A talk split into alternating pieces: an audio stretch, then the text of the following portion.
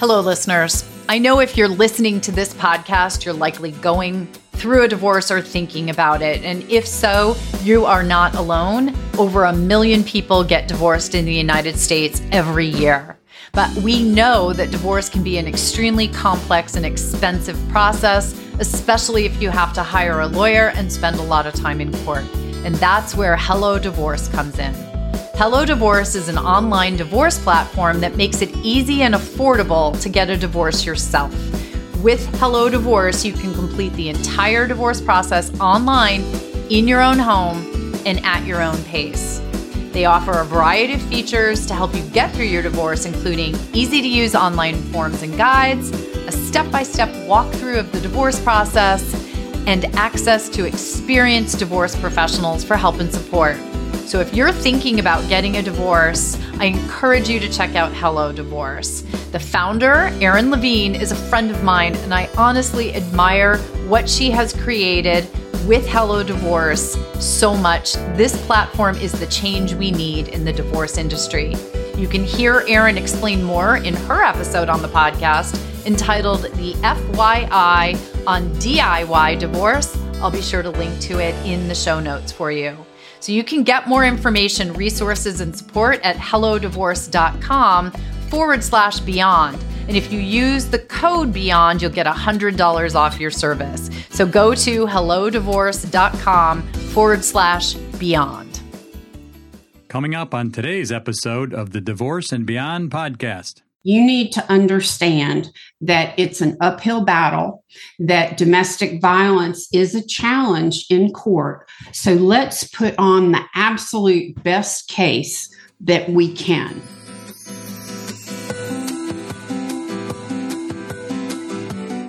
Hello, and welcome to the Divorce and Beyond podcast.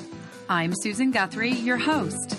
As a top divorce attorney and family law mediator for thirty years, I know what you need to know to get through your divorce, and most importantly, how to move beyond it to thrive and transition to your new future. My experts and I are here to give you the insider view into the process, so listen in for the wisdom and expert information you need on your journey through divorce and beyond. Hello, and welcome to today's podcast. I'm Susan Guthrie, your host, and today we have Beverly Price right back with us.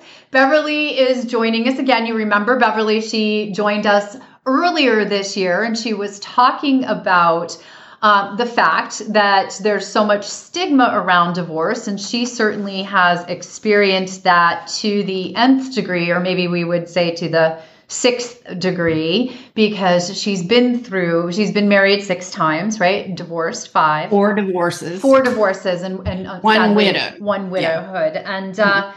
And, you know, she's also a, a very well-known divorce coach. And if you've been listening, if you listened in November, if you've been listening since then or watching my Instagram, you know that Beverly is really the driving force behind the Divorce Coalition, which is the coalition of podcasters and divorce professionals. Um, we've all joined together to really raise a profile for resources for victims of domestic violence, and uh, really just to shine a light on the issues, to share our knowledge that so many of us have and have learned over the years, and to bring more resources to people. And so we're doing another episode on those lines today. Beverly is joining me, and you know, if you listen to her prior episode, Beverly herself is a former, um, she's a survivor of domestic violence, domestic abuse. Um, I've had my own incidents, which I would categorize in that way as well. Um, so we will be talking about this from that dual perspective of professionals who support people in the space, but also it's layered with a little bit of our own insights. And one of the things that I was talking about with Beverly before we decided to do this episode is she mentioned to me that as she was working with one of her clients, her coaching clients, they were working on a victim's impact statement. And the bells went off in my head that many of you, my listeners, might not even know what a victim's impact statement is, a V I S, as they call it in the court system, um, nor the the relevance of it either in a criminal case or a civil case. So I, of course, asked Beverly to come back. Um, her insights are going to be really helpful to you all, whether you're you're talking in the criminal court or the civil court, the, the divorce court, and we'll talk about that. But long intro, but I really wanted to to lay some groundwork here for you all, so you know this is going to be one of those episodes where you're really going to pull a lot of usable, valuable information. So Beverly, thank you for joining me again. Hi, Susan. It's so great to be with you again. Yeah, and this is a topic, you know, I love I loved that you told me that this is something that you worked on with one of your clients, because unfortunately, something that we know, or that I've experienced for so many people, is that people do not have assistance. Victims of domestic violence or abuse do not have assistance when they are drafting this this victim's impact statement. And I'm, if if it's okay with you, I'm going to layer in a little information about what this is. Okay. Yep. Absolutely. So what I want listeners to understand is that there are two ways that domestic violence kind of comes into a courtroom situation. There's a criminal case where someone has been arrested for domestic violence or abuse, and the state of whatever, state of Connecticut, mm-hmm. state of New York, state of North Carolina, versus the defendant. And in those cases, the person who was abused is the victim. And then, mm-hmm. then you have the cases, which many of my listeners, you may be of, of this class, where domestic violence is also an issue in the family courts. This is called civil court. And this is where um, you're, you're going for a divorce, you're going for a parenting plan, you're going for custodial orders. And in those cases, it's party A versus party B. The state is not one of, you know, there's no No one's going to jail over, over these effects. And, and many people don't understand that difference, but it's actually a pretty big difference, isn't it? Right. Yeah, absolutely. And you can have things that kind of cross over, like protection orders deal with many aspects of domestic violence and divorce. So there are a number of things that kind of cross that line. Yeah. But I think that one of the things that I hear a lot of clients say is that they hope, whether it's the judge in family court or the judge in criminal court, if they just present how they feel and what has happened to them that's affected their emotions, that that judge will automatically understand and side with them because it's such a powerful statement. And that's not true. And so many clients get disappointed when a ruling comes back not in their favor in those situations. In both family court and criminal court, there's a key to being heard rather than to communicate what you want. So there's two separate aspects of it. I may want to say that my husband is a dirtbag and he's abusive and he spits fire and he um, embarrasses me in public, and that as a result, I'm fearful and I'm ashamed and I've lost self-esteem. A judge, unfortunately, doesn't care. A judge is going to want to hear fact, both in criminal and civil. So the first thing I advise the client is to start record keeping.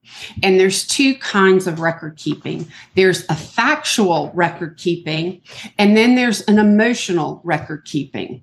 There's a journal where you can write down all your emotions and your fears and kind of get everything out to not only be a release for you, but also so you can literally watch your strength grow over time. The part the court needs to see is the factual element.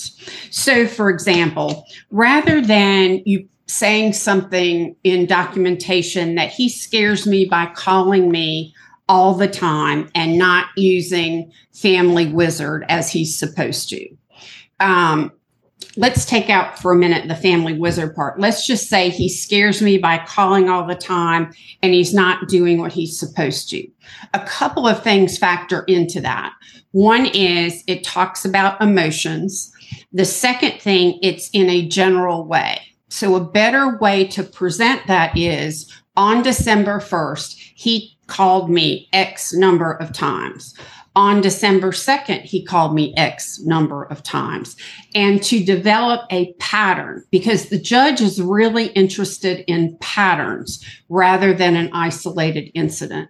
So one of the things that actually has to happen is think about parking your emotions. And I know that's difficult to do, and putting on a hat like a business person and looking at this factually and neutrally and from the point of view of the judge or the prosecutor, and understanding where their head's coming from and what they want to see. So, Susan, I know we talked a little bit about where the judge's head's coming from and what they may have experienced. Can you share any insight for the listeners on that? Yeah, that's a, a great question, because, you know, I want to say, in defense of our judges out there, it's not that they don't care.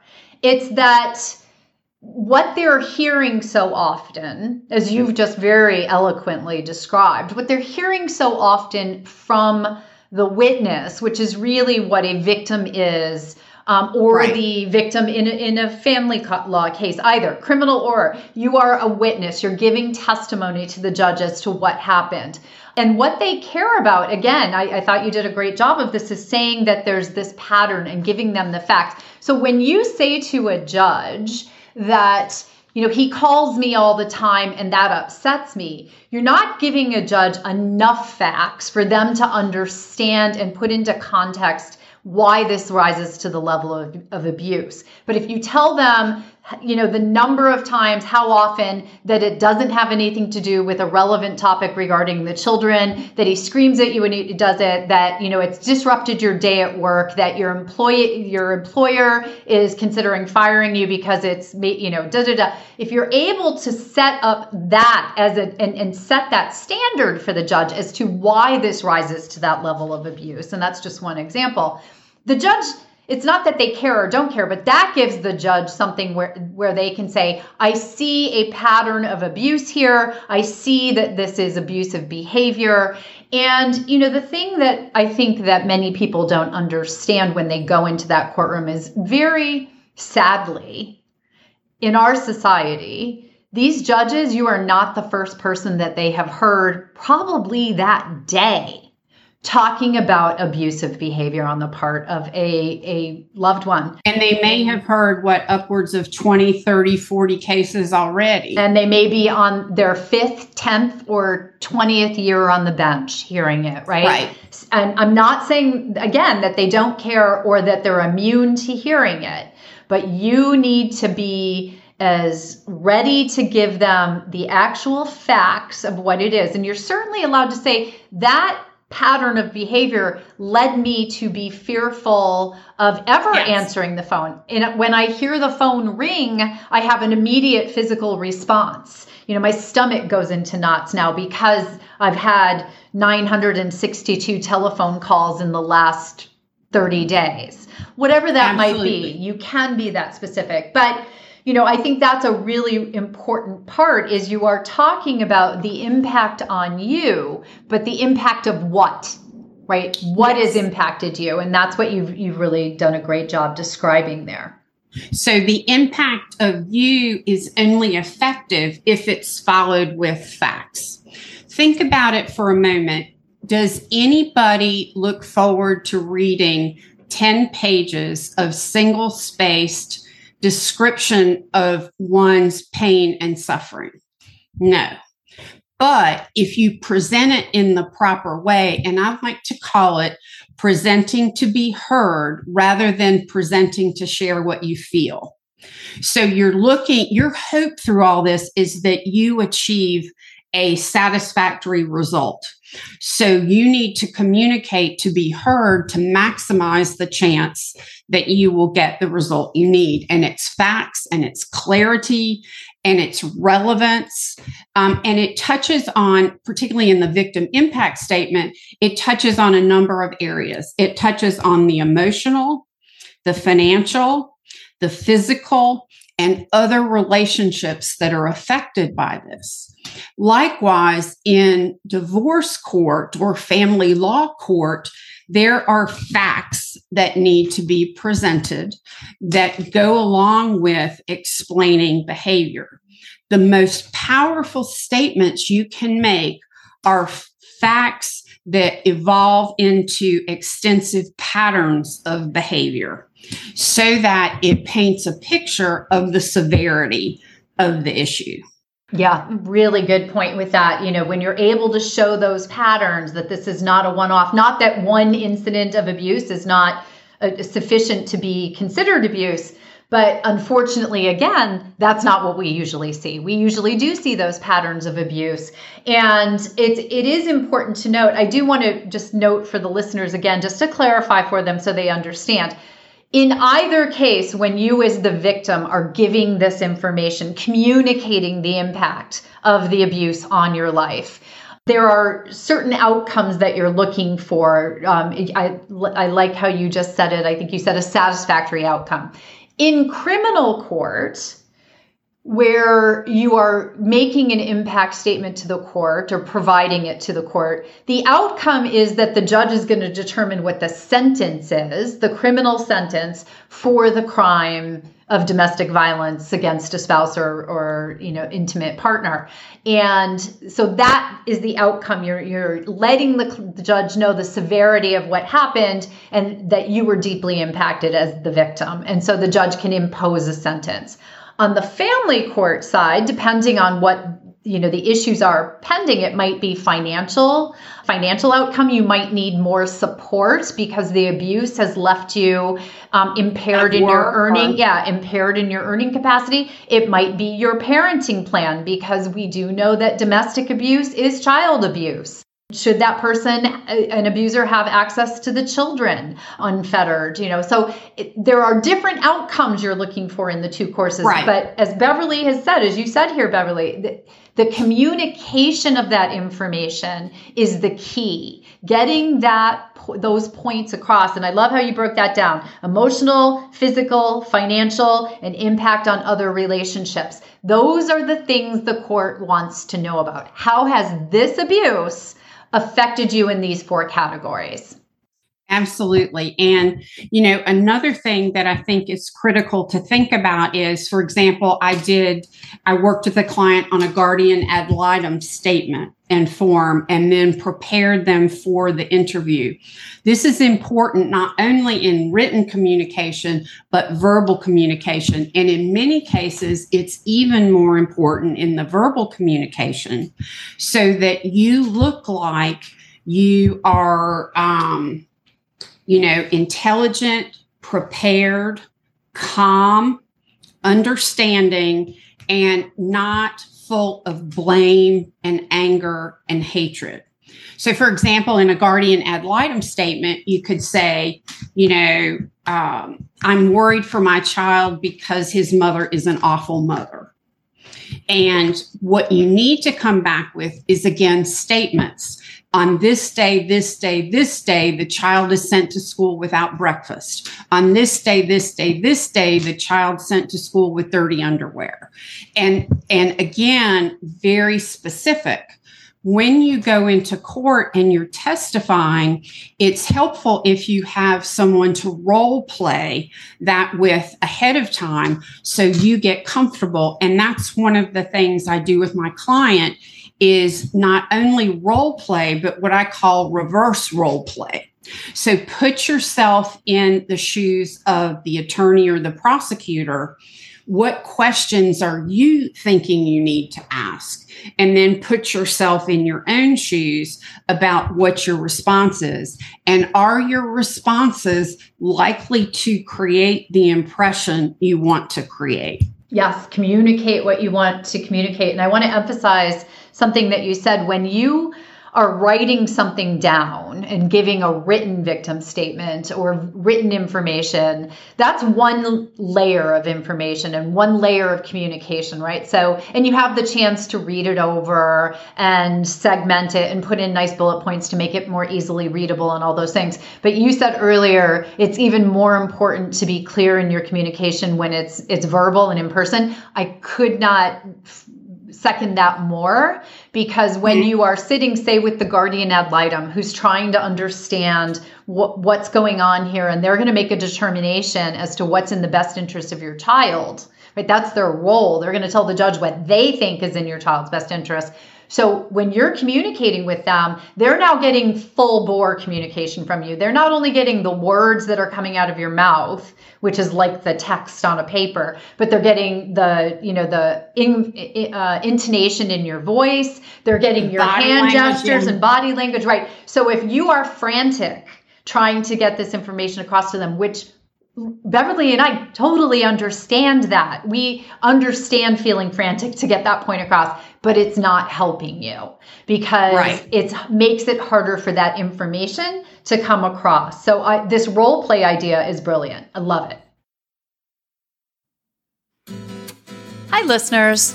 I wanted to let you know that the Divorce and Beyond website is a great place to visit if you're looking for more support and information as you move through your divorce and beyond. We have links there to all the latest episodes. We have the full show notes and links from the most recent episode. There's a sign up for the weekly newsletter, and we have lots of freebies and downloadable resources for you. We even have a divorce topics page where we have broken down the episodes by topic so that you can find the episodes that are on point to your issue of interest. There are pages on episodes on financial topics, children and divorce, high conflict divorce, and more. So visit the website at divorce and beyond pod dot com and find exactly what you're looking for. Stay tuned for more from Beverly Price as she shares her tips and insights on how to share information and discuss your experience of domestic violence and abuse in a way that ensures you will be heard. Your hope through all this is that you achieve a satisfactory result. So you need to communicate to be heard to maximize the chance that you will get the result you need. And it's facts and it's clarity and it's relevance. It touches on a number of areas. It touches on the emotional, the financial, the physical, and other relationships that are affected by this. If you are enjoying this episode, be sure to check out last week's show featuring Professor Kelly Bro Olson as she shared some real actionable tips on navigating both the new normal of the divorce process and the real new normal of life after divorce. You know now things that you didn't know before, but what are you going to change going forward? And that's give yourself grace, give your kids grace, give your ex grace where you can, but you don't have to every day. Some days you won't have it in you. Some days it's just not there. And now we return to today's show. I think it's really essential to get comfortable. The other thing that's important, I think, is in either family court or criminal court is this practice, because you will be facing your abuser or your Um, ex-spouse to be. Yeah. And if there has been verbal, emotional, whatever intimidation, many victims are scared just to look at them in the face or afraid they will cower and have their instinctive reaction to let him have power and control. So that's another reason to practice your reactions to that, even if you want to practice taping their picture on something and speaking to that, so that you reduce your fear and anxiety. Because if this isn't about punishing them, this isn't about your hatred of them, this is about getting what you need. And it's going to impact you for the rest of your life and your children's life. Yeah, yeah. And it and it is unfortunate because the way that our system works, you know, constitutionally in criminal court, the defendant has the right to be in court when people are saying things about them. And in the family court, they're not going to remove the other person while testimony is going on like that. But it can be re-traumatizing, right? To have to be in a courtroom Absolutely. With the, your abuser in the room. But it is it is uh, this desensitization, I, I think I would call it, of, of seeing the picture, of knowing that's going to happen, just to have the power of knowing this is the situation you're going to find yourself in, doing the role play, saying these things and practicing them, taking some of the difficulty out of that can go a long way to helping you and having your points uh, and facts ready to go. I think that there's probably nothing more important than that, knowing ahead of time and having thought clearly through that emotional impact, financial, physical, and impact on relationships. Knowing what your facts are around that and being able to recite those is really important. Absolutely. And I think it starts at the very beginning of when you're thinking about divorce. Things as simple as protecting your technology so that spouse can't see what you're writing, setting up a new email to deal with divorce topics, moving into your written communication documentation and your verbal communication documentation and your emotions. So I first encourage every client to start a log with a date, with the event that happened, and with what it affected. And do that every single time, even if it's twenty times in a day. And that's actually good for you if it's twenty times in a day. Um, then also keep a journal that allows you to get all your emotions out and see what's happening over time. One of my clients, when I partnered with her attorney, she is dealing with the most intense legal abuse. This spouse will file motion after motion, and she will receive it at four thirty p.m. every Friday. So her lawyer's gone home, and she's panicking because she doesn't know what it said. So all my clients have access to me all during the week. So she can call me and we can talk through it. But the other thing that was important that her attorney and I did was to help her reframe her thinking. Instead of thinking, oh my God, he's doing this to me again, think of it as a game. We know he's going to do it. Let's guess what's next and on one day. And let's keep score.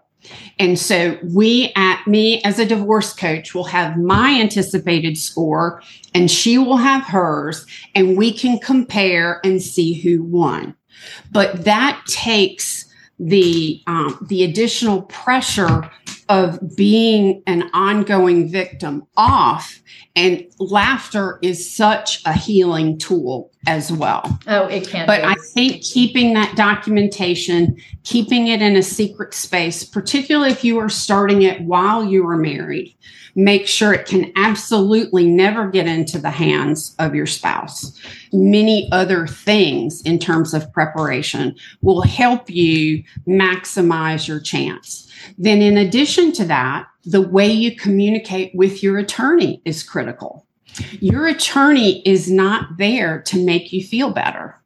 Your attorney is there to make sure that your case is as legal as it possibly can and to maximize the chance of getting you what you want and need.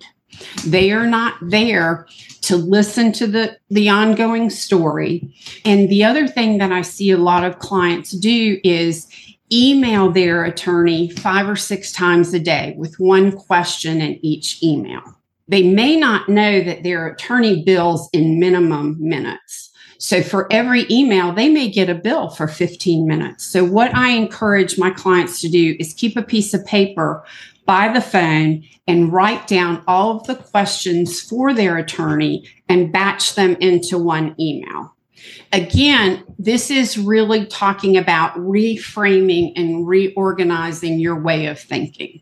So it's new and it's different and it's not going to be instantly natural, but the more practice we do, the better it will get and the better result you will get. Yeah. Yeah. And it, it's actually, I, I really like, you know, reframing that uh, concept of your attorney sort of being the one-stop shop, because ha- having practiced for so long, you know, it's not that, just like I said earlier, it's not that the judge doesn't care. It's not that your attorney doesn't care either. I mean, we're, we're, there's a reason we're in family law, most, most of us. We are, exactly. We, we want to but help. But it's the purpose that they have. Yeah, and to do a good job for you on the legal side of things, we actually can't be that involved on the emotional side of things, nor frankly do we have the training to help you with most of that, nor does the law, as as I've told you in so many episodes before. Unfortunately, the law and emotion are not a, the, you know, two things that cross very often. Um, so and the same thing with financial. Yes. Emotions and financial don't go together. Well, and that's, I mean, we're really sort of making the case, uh, as I've said in so many episodes before, why you really need to have an effective team. And so I always say to my clients, you know, when you are thinking about picking up the phone or putting your, you know, fingers to email, you know, is this an attorney question? Is this a coach question? Is this a financial advisor question? Is this a mom question or best friend question or sister question? You know, there, you should have different, you know, buckets of, of support that are going to help you. And that's why, you know, especially as you're talking about speaking to the different professionals on this front of domestic violence, the fl- let's flip this conversation around a little bit. I think it's sure. important to go find professionals who have experience, maybe not personal experience of domestic violence, but who have experience of working with victims Absolutely. Of domestic violence. Don't you think? Yeah. Absolutely. I have a client right now who has an attorney, but she is scared to go and ask that attorney what their experience is, what their thoughts are, and what their position is on domestic violence, not only physical, but all the other types. And that fear is driven by so much that, that we have to get her comfortable, but we also have to partner her with the right team members that have the experience that she can relate to. And there are lots of attorneys and lots of financial professionals that have the experience, but it's a matter of looking for it. It's not necessarily the attorney that your friend Sally down the street recommends.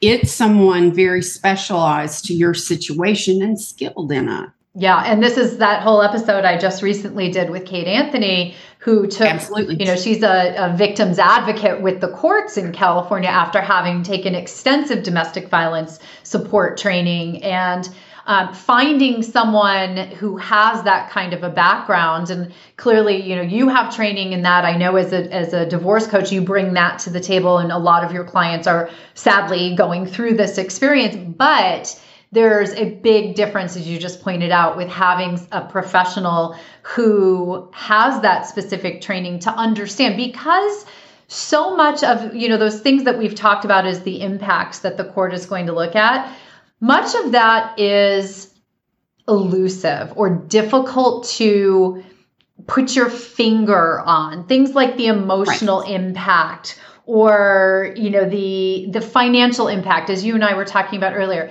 The financial impact of domestic abuse, yes, there are medical bills if somebody broke your arm. That's an easy one to think of. But what about the twenty days you missed from work last year because of the mental abuse or the depression that you're in as a result of being an ongoing victim? You know, that's another financial abuse that, that a professional not trained might not even know to help you be looking for and then include in your statement.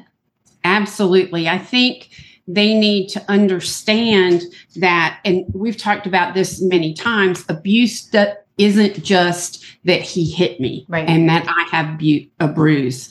And we know that even in that type of case, that can be difficult to prove, and that can be difficult to get a ruling. So what you really want is on all those other fronts, whether it's mental, emotional, coercive control, financial, sexual, religious, post-separation abuse, there's so many, you want somebody that can understand. Now, many victims as well whether it's in divorce or in domestic violence court, can also benefit from a trauma-informed or P T S D-trained therapist, not just the general therapist that your friend down the street recommends.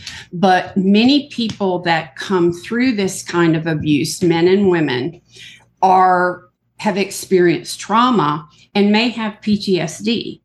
And so the other element of this is they may have triggers that they cannot yet control, that things can pop up, and they need someone that can help them with the past going forward.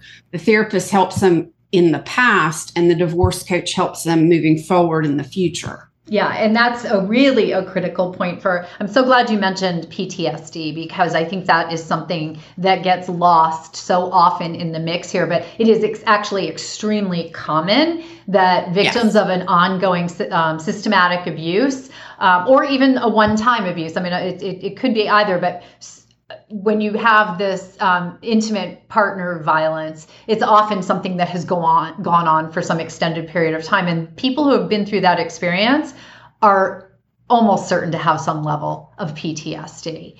And exactly. that is not something you just bounce back from. Um, it's not something you may even recognize in yourself. You may not even understand the, the symptoms. So having a trauma-informed, you know, team, again, around you really is critical. And the only way, you know, it hurts my heart to think that you, you know, you mentioned your client who's afraid to ask their attorney their position on domestic violence and their understanding of, of the dynamics there, because that's how she has to be able to ask that. And it bothers exactly. me actually that she has an attorney she's afraid to talk to, because you need to be able to communicate with all of your professionals. Uh, it, it's really critical. I think so many victims, you know, feel that shame, yeah. feel that embarrassment, feel that they don't want people to know, that that can lead to it. But remember, just like a coach, just like a financial professional, they're there with confidentiality. But if you find you have a team member that is not compassionate, is not knowledgeable, is not concerned for your well-being, it's time to find another team member. It is. And that's, I think, another thing that's really hard for people. Um, I've talked about it in some other episodes it, about changing attorneys midstream or changing professionals. And I know that people hesitate because they're afraid of starting with someone new, that they have to start over, or that there's going to be an expense. And there, there likely will be, right? You have to bring a new professional into the mix. They need time to get up to speed. But I will tell you, in the end, you will save money, because if you get the right professional on the case, giving you the kind of support that you actually need, you're going to get a better outcome, and it's actually going to move more quickly. So don't let that be something that stops you. And and I, I talk about this all the time, but one of the things I hope that's coming through very clearly in this episode is just how important the role of a divorce coach is, especially in these circumstances, especially if you can have someone like you, Beverly, who is not only a divorce coach, but trauma-informed and has domestic violence background and training. Because if you are one of those, the victims going through the, these process, or both, you know, in criminal court and or family court, that coach is probably the most important person on your team. And I think that coach can help you understand um, that you've got a challenge, and you are going to join hands and go through that challenge together. It's not beneficial to think that I will walk into court and it will be hunky-dory and I'll just get everything I want. You need to understand that it's an uphill battle, that domestic violence is a challenge in court. So let's put on the absolute best case that we can to go at it. And there are lots of experts. One of the episodes I have on my podcast is by friends of yours, Larry and Joni Jones. And they talk about the emotional preparedness for domestic violence court and the legal preparedness you need for domestic violence court. And I would encourage anybody who's thinking of that to go listen to those two episodes, um, because it just, it gives you such a fantastic perspective that many of us never think about. We just think about our story from our point of view. Yeah. And I think I, I love that you mentioned them. Um, you know, Larry, former family court judge and now mediator. Joni is a mental health registered nurse and mental health advocate and mediator. And they really bring such a strong perspective and important perspective to this conversation. Now, one thing I, I know that you mentioned at the top of the episode or when we were talking before, but I know you have a new ebook that's available um, for listeners, and I want to make sure that they know how to get a hold of that. So let's first start with what is it, how will it help, and where can they find it? Absolutely. It's all about being fully prepared for divorce. There's so many things people overlook, and they think preparation is just handing over financial statements or legal documents. And there's probably thirty more things they need to do to be adequately prepared.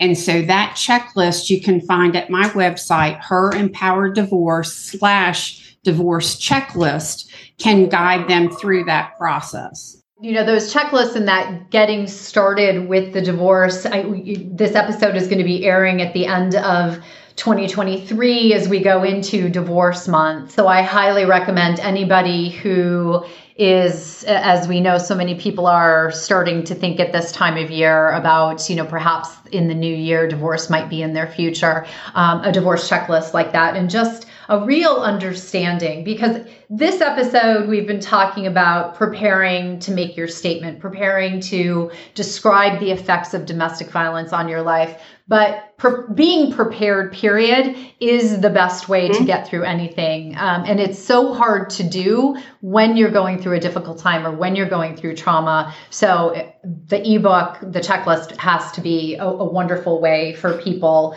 to, to get started. So I encourage them. I will have a link uh, in the show notes, also to your website and to the podcast. But tell people um, you've been on, and I've been on Her Empowered Divorce podcast before. You've been on my podcast before. Tell people about Her Empowered Divorce and the website and where to find you. Absolutely. Well, Her Empowered Divorce is all about helping women navigate through divorce, whether they are thinking about divorce, in the middle of divorce, or post-divorce. And it presents uh, perspective from the legal, financial, emotional, all aspects that can help you navigate that process. We also have now Her Empowered Divorce Live. It's a live radio and T V show every Thursday morning at nine a.m. Eastern Time. And I'm proud to say that thanks to a donation from w- WGSN Radio and T V, we now have a Divorce Coalition Live show every other Tuesday morning at nine a.m., where we bring in top domestic violence experts to help you through that journey as well. No, which is, and it, it makes me want to leave this episode, because those are both such wonderful resources, but I don't want to leave the episode without also mentioning the Divorce Coalition. You can go to divorce coalition dot com. We have pulled together, Beverly has really pulled together. Let me just be clear with all of you listeners. Beverly is the driving force behind the Divorce Coalition. I think we are up to sixty plus professionals in the podcasting and divorce space, all here to help, like we hopefully have done a little bit of today, in shining a light on resources that are available to you and support for you, so that you know you are not alone going through this journey. We are out here. We're here to help. Go to divorce coalition dot com. Follow us on Instagram and Facebook, Divorce Coalition page, and really you'll find all of these uh, podcast episodes, blogs, articles, um, resources. Sign up for our newsletters. We have one for individuals and one for divorce professionals. Yeah, there's wonderful resources. And again, it's it's just, you know, a passion project for Beverly. Kate and I have just, you know, been delighted to be a part of this, and we're so happy to see this taking off, because what it means is it is shining a light. And we hear from people all the time that have, have found hope and help on the pages, through the episodes, through uh, what we're doing. And, and that helps us to keep doing what we're doing. So thank you. And thank you, Beverly, for everything that you have done. You, I, I hope you know how I admire you, and just uh, I'm so delighted to be a part of this. So thank you. The feeling is very mutual. Thank you so much for having me.